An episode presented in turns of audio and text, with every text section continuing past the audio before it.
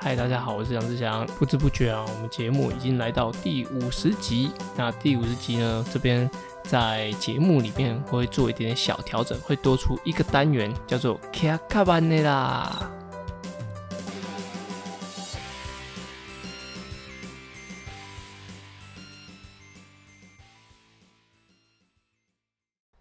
嗨，大家好。其实，在我的 podcast 啊，其实在第一集的时候是在二零二零年的二月左右，就是二零二零年年初，就差不多是疫情刚开始的时候。那其实那时候的 podcast 还没有到非常的就多人知道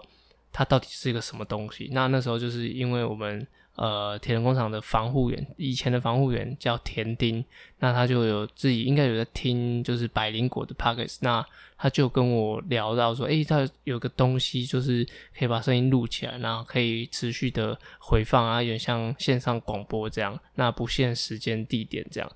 我就觉得，诶，这蛮有趣，因为其实我有很常在写文章，还有一些部落格，那如果可以用声音的部分，可以把我想说的话记录下来的话。那就可以，呃，可以省掉很多打字的时间。所以从二零二零年的二月是我第一集，那第二集呢，就是呃，大家可以回回放听一下，就是呃，是我们台北市立大学田三相队的杰诺米。那那个访谈其实是一个我我自己后面回来听是觉得超级失败的一个内容，那因为当时根本不知道。什么收音品质，或是什么什么要做访纲啊，还是说也没有听过其他人在访谈的内容是什么节奏？反正就是凭借着热血，然后当时的一些资源，然后就先找了几个来宾来来录。其实还有几位是录完之后真的是不太行的。那后面其实还最后会到呃，现在我现在是用这个专门的。麦克风来录音，最主要还是因为前面有一集是呃我跟我爸爸的录音。那这么重要的人士，竟然是因为麦克风的音质而受到影响，没办法很完整记录下来，我就觉得非常的可惜。那到后面几集就开始是用比较有规模的录音方式，然后来进行。那中间有几次的访谈，那有几些的单元，那。到做到五十几，其实最主要就是希望可以透过这个 p o c k e t 让更多玩铁人的人可以从不同的面向去了解这些问题。那其实我反反复复去想了一下，我们这个 p o c k e t 的的结构，还有它应该要呈现的方式。那如果有长长期在听的，应该会知道，就是我的节目的开头就是刚刚那个口白，就是呃。大家好，我是杨志祥。然后前面一段音乐，然后讲一些今天的主题，然后进入今天的呃前面的大纲。大纲通常都会是一些田三项比较重要的事情，像之前的 Challenge 台湾，然后或者说我自己训练上的问题，或是之前也有讲到奥运，还有嗯 c o l i n s Cup，然后接下来会讲到 Super League 的部分，那就是一个主轴。然后接下来可能有些会进入我一些比较日常生活的一些状态。那最后可能，假如有听众的 Q&A，我就会就会进行 Q&A。那今天的话，就会趁着今天是五十集，那稍微调整一下我最主要的内容。那其实还是会主要还是呃在田三项的部分，还是多一点资讯的传达。那再是会进入一个大家可以期待一下叫做卡卡班呢的一个单元。那卡卡班呢就会把所有我在教学上，或者说田三项的比赛上遇到的一些问题，然后可以嗯让其他人透过这个问题的了解，那也许你也会遇到这些困境。那听完之后，你可以有一些方向哦，不一定是完全可以 copy 的内容，但是至少你会知道说，哎，其实前面有其他人遇到这些问题，你可以比较有方向或是有条理的方式去。了解它，那在节目最后可能会讲讲自己的近况，那再跟大家呃预告一下其他的事情。那这我想这就是嗯做了五十集之后，我觉得接下来的结构会是这个模式。那也希望大家在收听的时候，如果有什么问题，也是可以啊直接跟我说。好，前面这么一大段的话，其实好像要录一个结尾一样，但其实不是，只是想要透过五十集，那这也接近半百嘛，对，就是呃，我觉得蛮不容易的的一个情况，然后跟大家重新说明一下节目的一些主轴。OK，那就要进入今天最主要的 Super League。那 Super League 它是一个短距离的联盟，那它的比赛距离啊，游泳大概都是可能三百公尺，那单车可能六公里。然后跑步的话，可能两公里以下，这种比较刺激、然后高张力、快节奏的比赛是他们的主要的赛事风格。那他们在接下来的四周哦，已经已经过了上礼拜就九月五号的呃比赛，他们有接下来有连续的四周都会有他们的系列赛事，也可也可以说是他们的 championship 的积分赛这样。那他们分为是。九月五号的伦敦，那九月十二的慕尼黑，九月十九的泽西岛，九月二十五的马里布，那在美国，那这些分站啊，那我觉得最大的重点就是他帮所有的选手做分队，那他分别用一些呃动物来进行分组，就是老鹰、猎豹、蝎子，那犀牛跟鲨鱼。那为什么我觉得特别要提一下分队这件事情？因为像我自己在看球队，或是说一些个人竞赛的比赛，比如说像马拉松，就是很个人竞赛，也许会有国家或是呃你的赞助商的队伍，但是其实如果你像球队来说，它可能会有周边商品，那它有很多凝聚力的的一些表现或是活动，那就你大概可以想一下霹雳跟的像呃新竹工程师他们的很多活动都是凝聚着队伍的力量，那我觉得铁人三项。虽然它是个个人的项目，其实但其实它也有很多团体的玩法，像混合接力，它就是一个呃个人项目，但是把它混合成接接力的方式来进行。那这种个人项目就会很容易减少了这种凝聚力的感觉，因为你可能就会追几个明星的选手，然后会让。大家可能就哦，你就是比赛就是只看谁谁谁，那也许这个人不练了或怎么样了，那粉丝就会离开。但是如果是一队伍的方式的话，你可能会有呃，你这对于这个队伍的向心力，那你对于这个队长，像他们有请了 Maka 跟 Tim Dam 他们来当呃队伍的 leader，那这些就会很容易让可能他的粉丝或是说他的群众可以更加的去支持这个队伍，让这些队伍的发展是越来越好的。那就必须要讲到他们的选手是如何分队的。我觉得这个非常有趣，因为田三项选手你该怎么样去做出一个选拔或是选秀，我觉得是很难的。因为每个人的比赛成绩表现，那可能没有一个数字是说，比如说啊谁的成绩多少就是最好的。因为每个场地、每个环境都不太一样，所以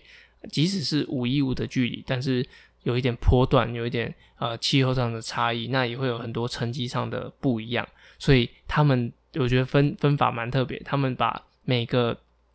每个教练他都有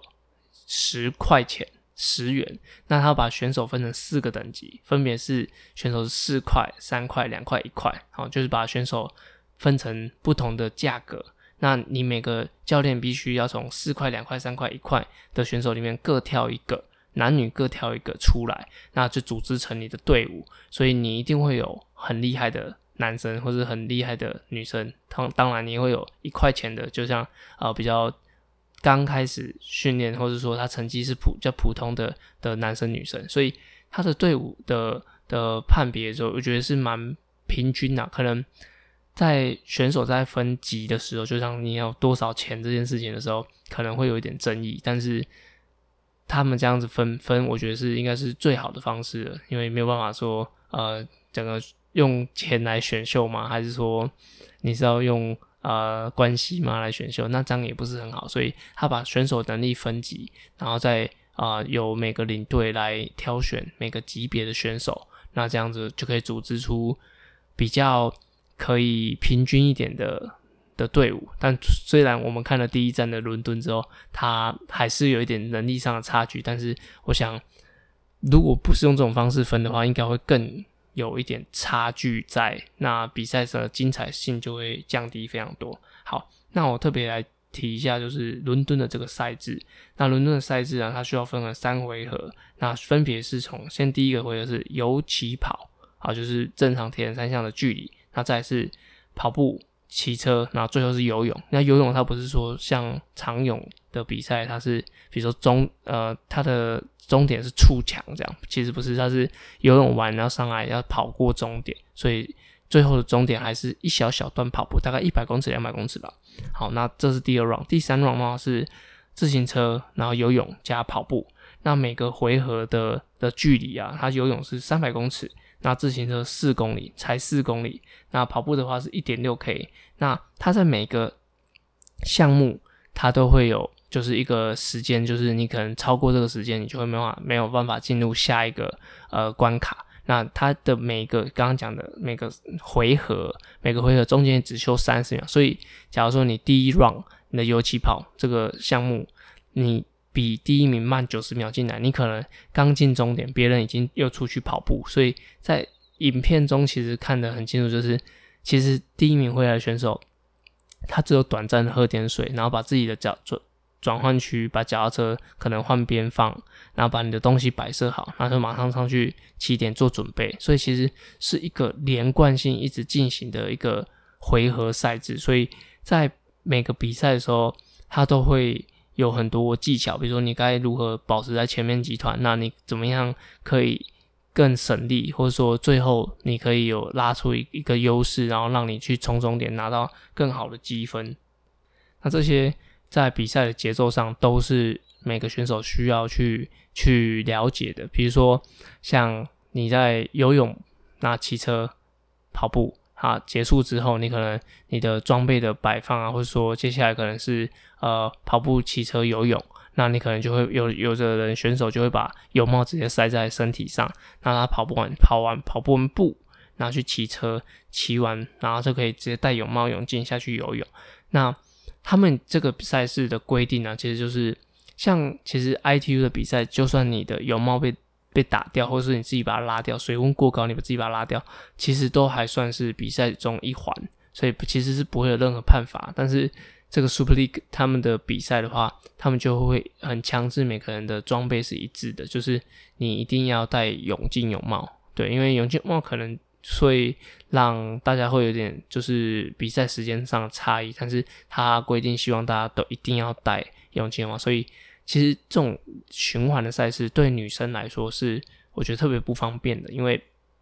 女生长头发，那要戴泳帽，尤其是在比赛进行中，就是骑完车马上接着要戴泳帽，其实会有一点难度。加上他们的头发可能会呃，因为安全帽的位置，安全帽戴头发的位置，然后在戴泳帽的的方便性上就不会那么的舒适。那可能在比赛中，这也是可能女生。的这个项目，女生在参加这个项目的呃一个很重要的一个一环，就是你怎么样可以快速把泳镜泳帽戴好，那可以不影响表现的情况下，那那把你的装备，然后你的呃身体状态都就定位，那我觉得这是这也是比赛中需要进行训练的，这也是其他项目其他联盟比赛不会遇到的，因为其他联盟比赛就是游泳就是第一项，所以你可以好好的把头发扎好。然后再下水，然后游泳上岸，骑车跑步把它完成。但是这个比赛它就是一个循环式的，一直进行，一直进行。那它也有防寒衣的穿着，可能第一 round 的时候大家都会穿着防寒衣，但是第二 round 因为时间太短了，所以大家就是也不穿防寒衣，然后也没办法穿防，因为刚刚讲就只有九十秒，所以你进来终点基本上就是你光是把防寒衣翻面，大概时间就过，所以。他们在第一第一 round 男子组的部分就有一个选手，他是没有穿防寒衣的。那也许他就可以就这样节省一些时间，或是说大家都穿，那真的有的速度差太多，那就会让你每个人的比赛的策略都会有点不一样。所以这也是这比赛很精彩的地方。好，接下来 Super League 的比赛还有三周，就是啊，这礼拜九月十二就是慕尼黑的比赛。那它的赛制，它的有在。比赛的时候公告，那你们都可以上他们的呃 YouTube 频道 Super League，那他们就可以有很多直播啊，或者说一些重播的影片。你会发现，其实铁人三项玩法真的非常非常多。那也呃，这种短距离的比赛可以接连着这么多周一起比，是因为它的强度高，但是它的疲劳相对是比较少的。所以像这种呃连周赛的话，我觉得这种强那强。强度，那短距离的部分，其实选手其实他们应该都还是可以负荷的来，但最主要的就是时区还有时差的问题，因为他们在这一周比完，马上就要哦飞往其他地方，那也许在在身体上或者说那种交通上的一些调整，可能也是选手需要面对的。OK，好，那讲完 Super League 这个国际赛事之后，我们就要进入我们一个新的单元，叫做。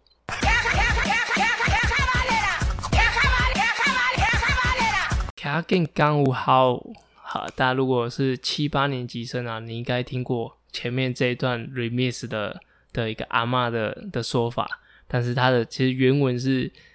卡卡巴内拉，然后卡根梅，好，那我就是一种自动消音，就是它是一段，就是一个婆婆她站在路边，那可能有骑摩托车有人路过，那她就是觉得说，啊，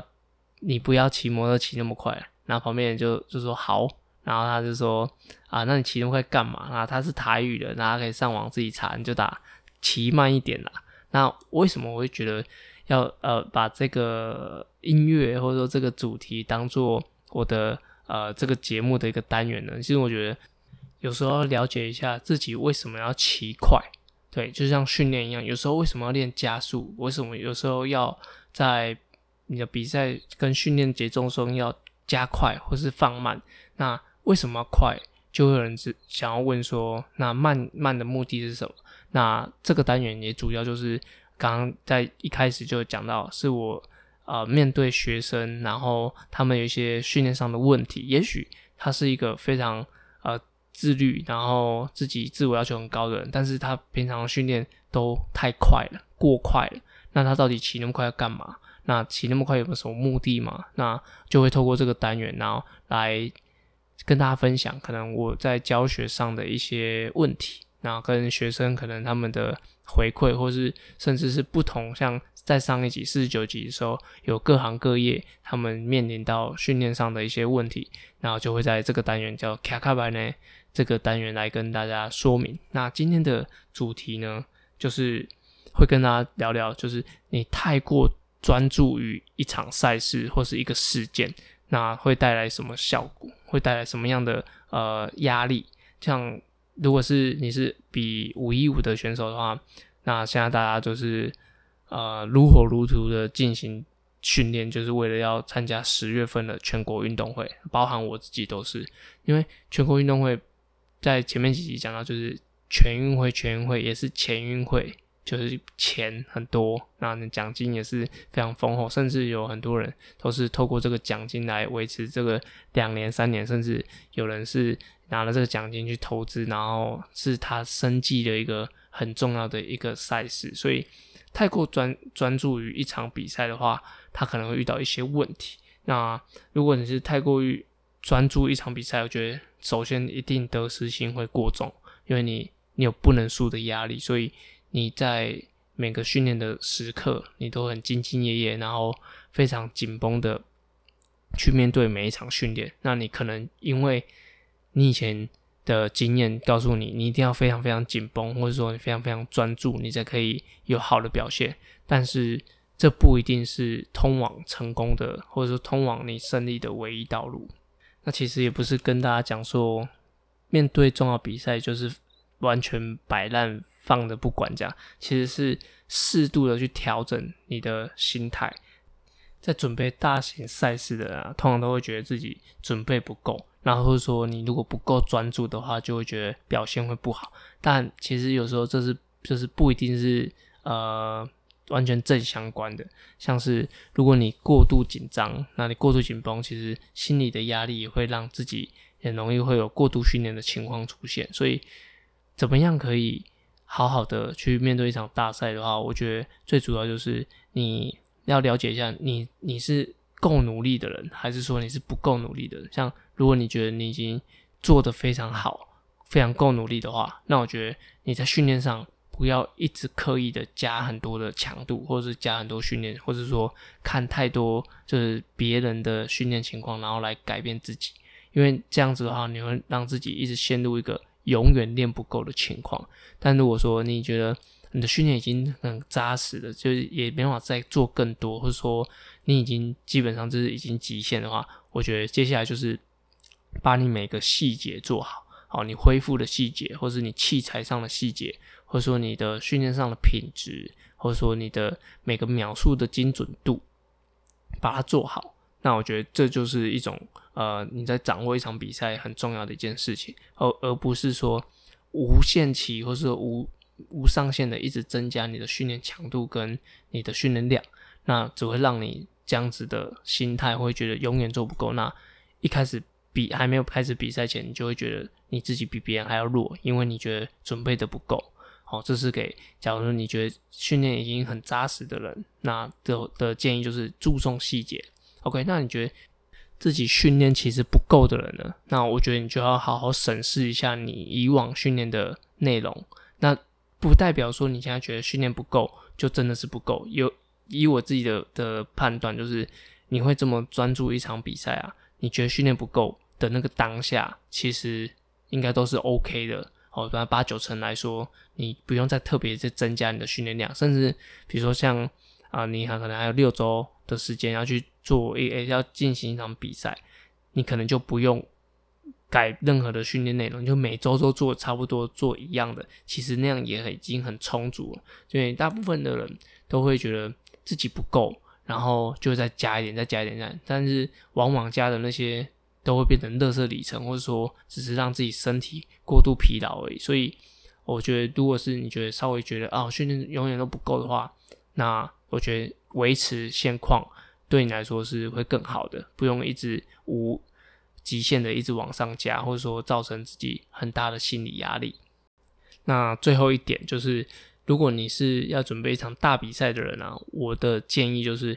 一定要在大比赛之后，可能一周或两周内再安排一个小活动，也许是呃露营，也许是出外踏青，或者说家庭聚会，或者是跟朋友出游。我觉得这是非常非常重要，因为。如果你如果把所有的心思都放在这场比赛上，你感觉这场比赛如果比不好，你好像就要世界末日一样。但是其实你有很多的事情是可以摆在这个赛事以后，那就会让你觉得不会那么的呃全部心思都放在上面。那你也许可以在比赛前去看场电影，或者说在比赛后安排一个旅行，可以开始计划。那你在比赛前的一周两周，你可能可以多花点心思在这些。啊，其他事情上就会让你不会太过于专注于一件事情上，那你的整个神经都非常紧绷，那得失心过大，得失心过大就很容易会造成不必要的失误，那就会没法注意到刚刚讲的细节的部分。所以啊，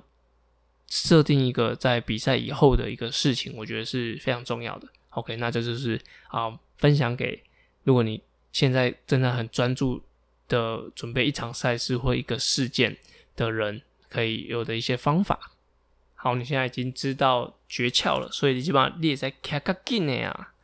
好，那在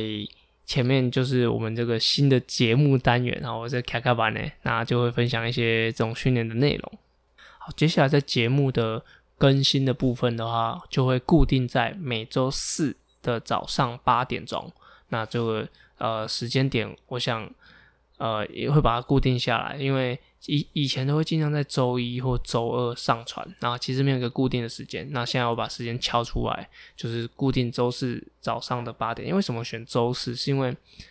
我呃在周四的时候可以整理上一周就是一些比较重大的一个事件，然后提三项事情，然后来做一点研究，然后做一点呃探讨。然后来跟大家分享，所以我觉得周四其实是一个还算 OK 的一个时段，而且其实我自己啊，以我自己在听 Podcast 的的节奏来说，以前礼拜一早上就是听阿根的，那周二、周三可能就会把听一下我很常在追的，比如说台湾通勤第一品牌台通，那古癌，或者说像夏家路的宁夏路六十六号茶坊他们的一些内容，我就会可能前几周就把它。追一追，那可能周五的时候就会有呃瓜几的新资料夹，所以我想周四好像比较没有人在更新，所以我自己在周四更新的话，可能可以在穿插在大家啊收听各个节目的一些空档，所以周四啊早上八点会是持续更新我们这个节目。OK，那也感谢大家